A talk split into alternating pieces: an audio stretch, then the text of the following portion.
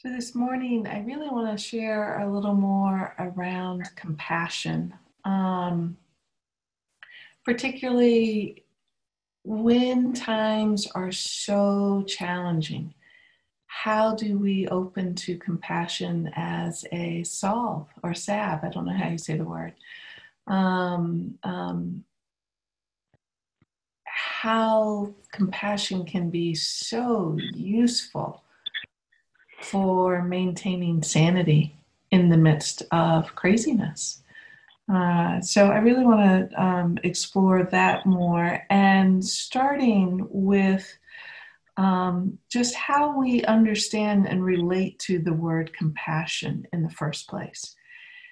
I know for my own self, I certainly grew up with a very strong notion of compassion as an I should. If I want to be a good person, I should be compassionate. Something is wrong with me if I can't bring up my compassion in this moment. Um, uh, if I'm going to pull off, you know, being good, uh, compassion is something that I know how to um, access well. Uh, and if I don't, then something's wrong with me. So, I want to invite us to look at compassion in a fundamentally different way than um, that very laden should um, around it. Rather, compassion as a wisdom that allows sanity in the midst of challenging times.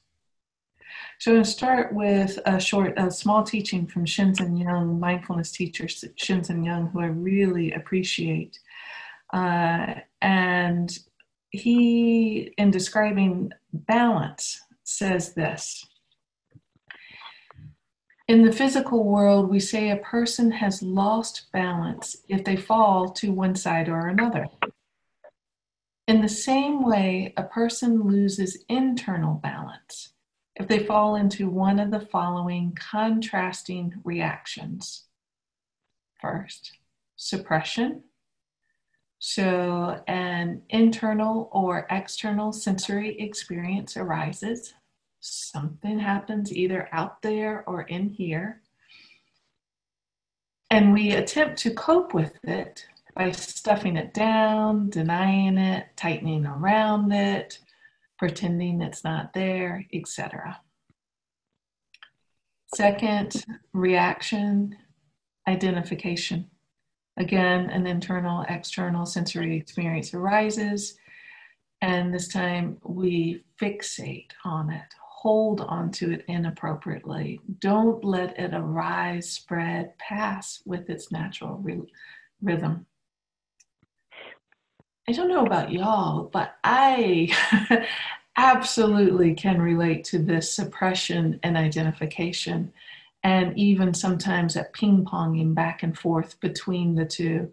Um, I either am in denial, I can't deal with it, I'm trying to hold that door shut all the way and not even allow um, a little bit of consciousness to the door itself leak in or I get over fixated, um, over identified, and I can't get rid of it.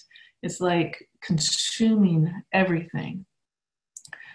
Um, and every variation in between, all, all the different levels in between. So he goes on to say between suppression on one side and identification on the other lies a third possibility the balanced state of, listen to this term, I really like it non self interference, equanimity. Isn't that an interesting phrase? Non self interference means I'm open and available to what's here. So, equanimity, this third possibility of a balanced non self interference, that's that's um, a a tall order sometimes, and so we need some pathway that allows us room to move in that direction. That's what compassion is. It is the gateway, the pathway towards that kind of equanimity. So it's not so much a should of how I should be, but rather it is an authentic pathway to balance.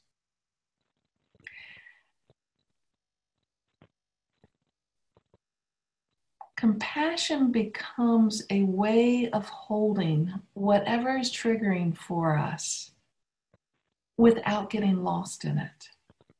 And a real place of strength that can acknowledge with the strength of an open heart whatever's here. To understand that idea of it as the strength, not the should, we probably need to come back to the word we use. Compassion is the best word that um, I know of in, in the English language, um, but it's not nece- it's not what we're pointing at um, in this. So if you look at the word compassion itself, um, it actually literally means um, with suffering. So com is Latin for with, passion is suffering. So it's very easy to be misunderstood as a trying to take on the suffering of others which of course leads to com- um, compassion fatigue, burnout, all of that. And it makes sense that this is the um, uh, near miss that we make, that we can make with compassion, considering um, uh, in the Western world, um, uh, the enormous model, uh, influential cultural model, um, spiritual model of um, the passion of Christ. Um, you know, if you know the the Christian story, the the um, the root of it is um, the image of of Christ taking on the suffering of the world on the cross. In that context of a spiritual figure, that can be this profoundly beautiful means of understanding depth of heart. In the context of us regular humans, that idea of taking on the suffering without the spiritual um, depth of understanding, it's very easy for that image to become confusing and and become this very typical western notion of compassion as a should of how i should be so i really want to invite us to understand the pathway into compassion a little differently um, not so much as a taking on of the suffering, but rather having eyes and mind that can see through the suffering to a different kind of wholeness that is always here. One of the first people I ever heard um, articulate this in a way that made me understand a different possibility of this word was Thich Nhat Hanh. Um, on a retreat a number of uh, many years ago actually i was i was on retreat with him and he was talking about um, the Buddhist concept of the word karuna. So, in Buddhist um, um, psychology, uh, there are four qualities of heart uh, that are named loving kindness, compassion, joy, and equanimity. So, that second one, compassion, the, the Pali word is karuna. Uh, and I wish I had the way he said it on that retreat, um, but I don't. Uh, but I do have another quote where he's he's pointing at this same idea. So I just want to share what he says. Says the second aspect of true love is karuna, the intention and capacity to relieve and transform suffering and lighten sorrows. Karuna is usually translated as compassion, but that's not exactly correct. Compassion is composed of com together with and passion to suffer. But we do not need to suffer to remove the suffering of another person. And, you know, we might not always be able to, or actually, rarely are we able to remove the suffering of another person. Sometimes what we can do is be with the suffering of another person. Um, but it doesn't mean we need to suffer to be with them. Doctors, for instance, can relieve their patient's suffering without experiencing the same disease in themselves. If we suffer too much, we may be crushed and unable to help. That's kind of the misunderstanding of that route of, of, um, of that way of understanding um, compassion too much that I'm taking it on in a way that I don't actually have the resources to hold, and I crash down with everyone around me. And like I said, that is compassion fatigue. That is burnout. That's that's what happens when we don't have a broader way of understanding how to be with suffering ourselves in ourselves and in the world. So we really need to find an orientation of the heart that makes us stronger, more available, instead of what takes us down. I love um, this little short sharing from Alan Wallace uh, that speaks to this. And I think he does it in a very practical way that points to what this different kind of understanding is. So, what he says is Imagine walking along a sidewalk with your arms full of groceries, and someone roughly bumps into you. Hold on, this. And someone roughly bumps into you so that you fall and your groceries are strewn all over the ground. As you rise up from the puddle of broken eggs and tomato juice, you are ready to shout out, You idiot! What is wrong with you? Are you blind? But just before you can catch your breath to speak, you see that the person who bumped you actually is blind.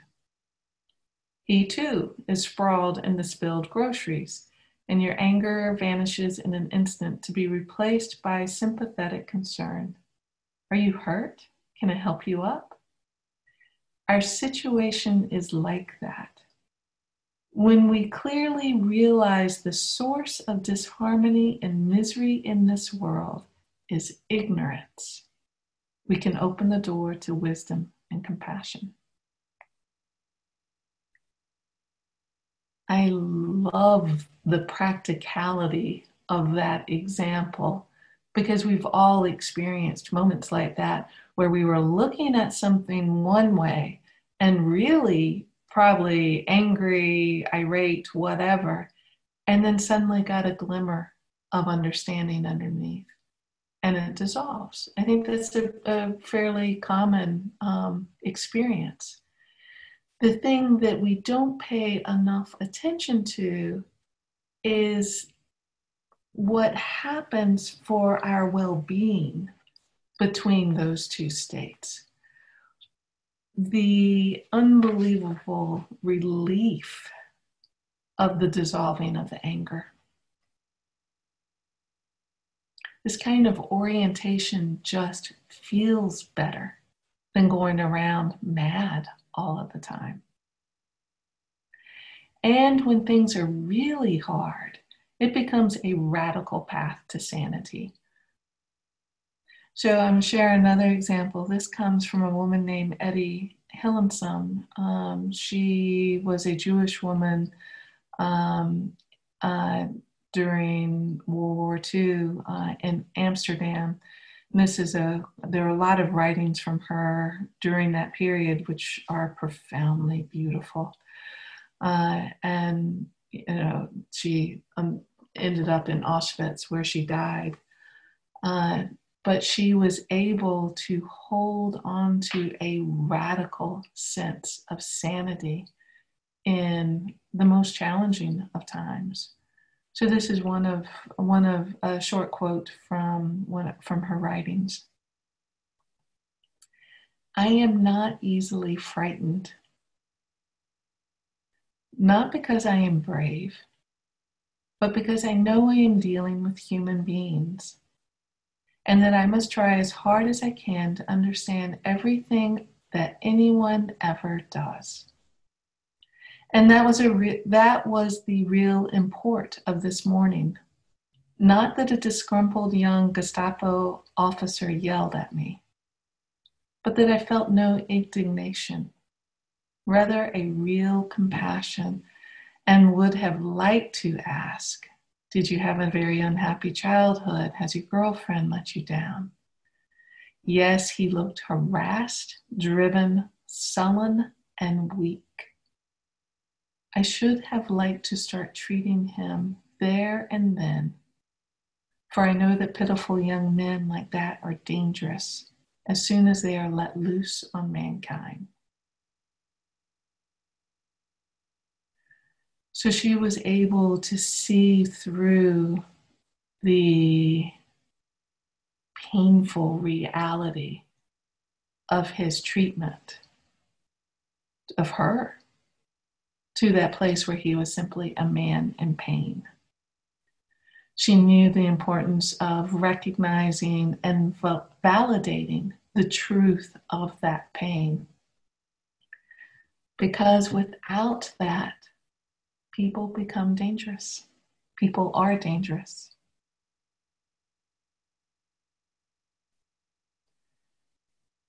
So, compassion becomes a way of seeking to understand things at their root that allows us then to get wise about how to be with those roots. And I just want to point out one thing in particular that ability to hear his pain underneath his actions was enormously soul saving for her you know, notice the first line of that passage I am not easily frightened. That's the salve that is here. I am not easily frightened. That's the strength of the heart that allows us a pathway to sanity in the midst of remarkable challenge.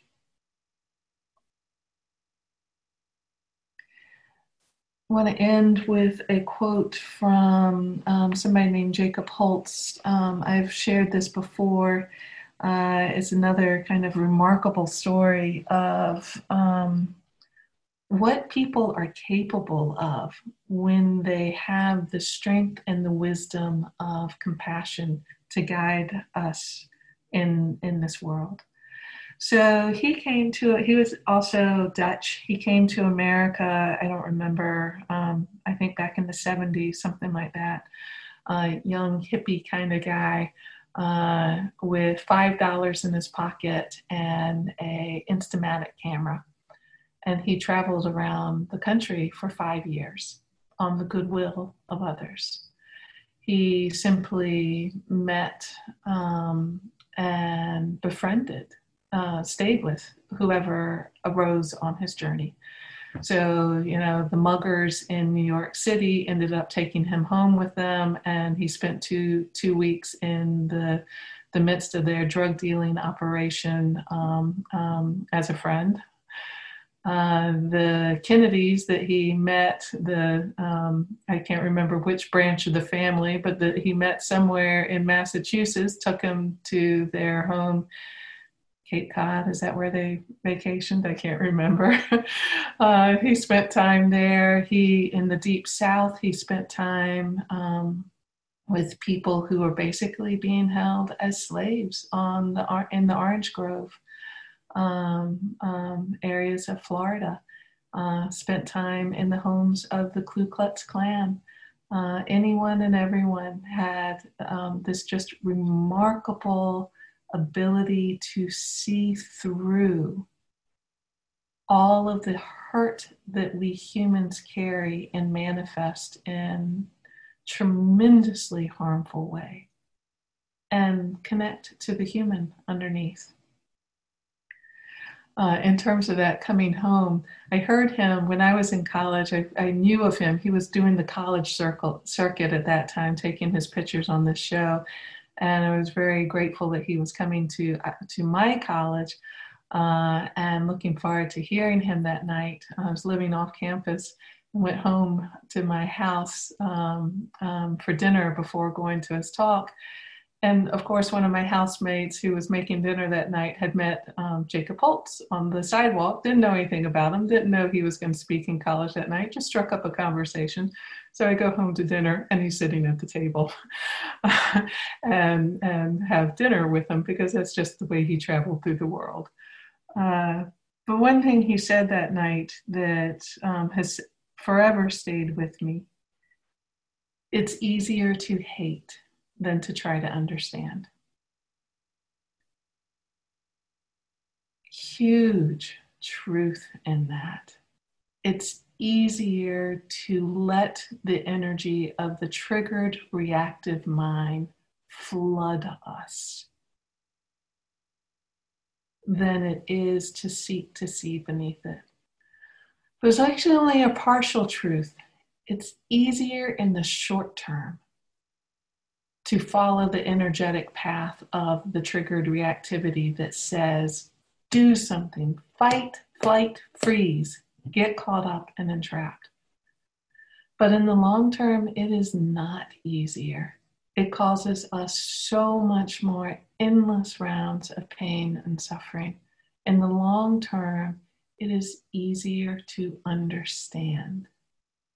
It is easier on our systems, on our hearts, minds, and bodies to seek to understand what is going on, open to that compassionate possibility of sanity which leads us eventually to the balance of equanimity and knowing how to bring wise action into this world.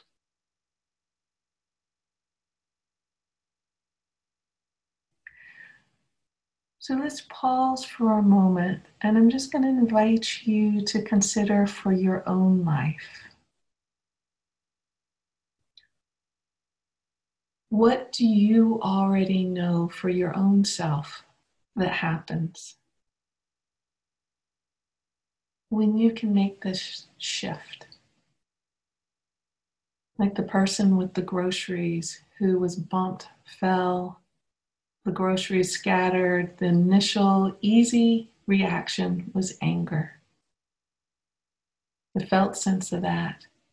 And then the insight oh, I get it. And what that feels like. What do you know of that turn for your own self in your life?